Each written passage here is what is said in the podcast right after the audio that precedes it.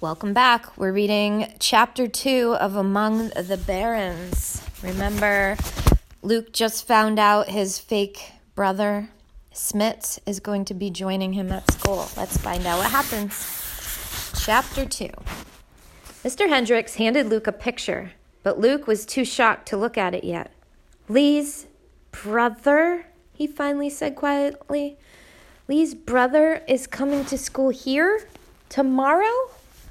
Yes, your brother, Mr. Hendricks repeated. You are Lee. Ah, Mr. Hendricks, Luke protested. It's just you and me. We don't have to pretend, do we?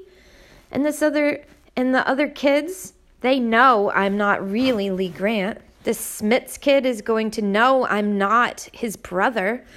So we don't have to act like it, do we? Mr. Hendricks just looked at Luke.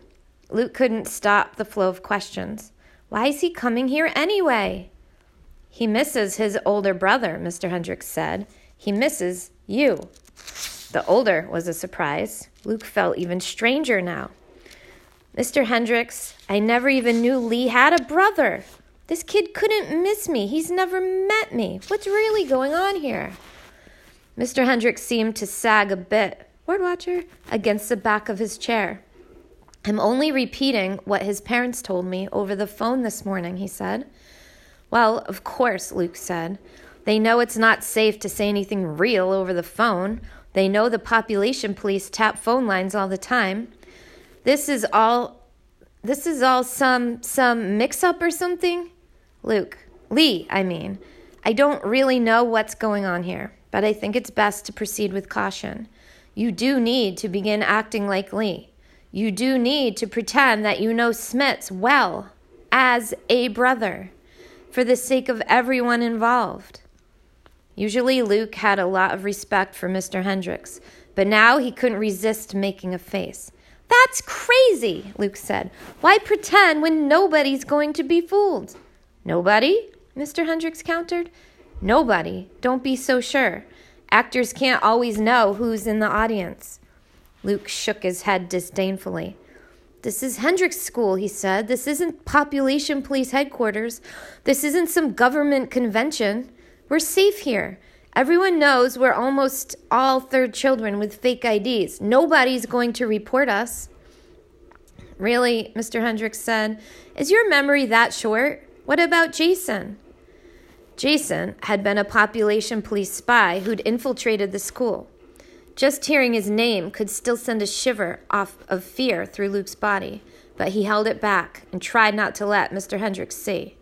Jason's gone now, Luke said. He was proud of the way he kept his voice level and calm. And you said yourself you're screening new applicants better. You're not going to let that happen again. And we're all so comfortable here now.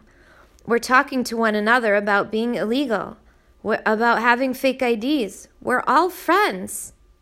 Mr. Hendricks rolled over to the window and stared out at a cascade of forsythia that hid his house from the lane. I worry that you've all become too comfortable, that we're not preparing for you. He let his voice trail off. Then he looked back at Luke. For reality. What if this Smits is another Jason? The question hung in the air. To escape Mr. Hendricks' gaze, Luke glanced down at a photo of Smits. He saw cold, gray eyes, the patrician nose, light hair, a sneer. Smits Grant was probably only 11 or 12 years old, but he might as well have been a miniature adult. The look he had given the camera and now seemed to be given Luke made Luke feel like a dumb, poor country kid again. Never mind that Luke himself was wearing leather shoes, tailored pants, and a fancy shirt and tie. He felt barefoot, snotty nosed, and ignorant beyond words compared with the photo of Smits. Can't you tell him to come, not to come? Luke asked Mr. Hendricks. Say he's not allowed at your school. I mean, if you're worried. He's Smithfield Grant, Mr. Hendricks said. His father, your father, is one of the most powerful men in the country. I'd have a better chance of stopping the wind than stopping a grant from doing what he wants. I'm a Grant too, Luke said. He wasn't sure whether he was trying to make a joke or trying out the words, trying to make them sound true.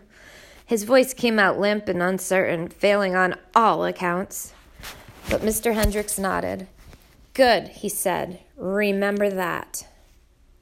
And that is the end of chapter two. Well, this should be interesting. Let's see how Luke handles meeting his new brother.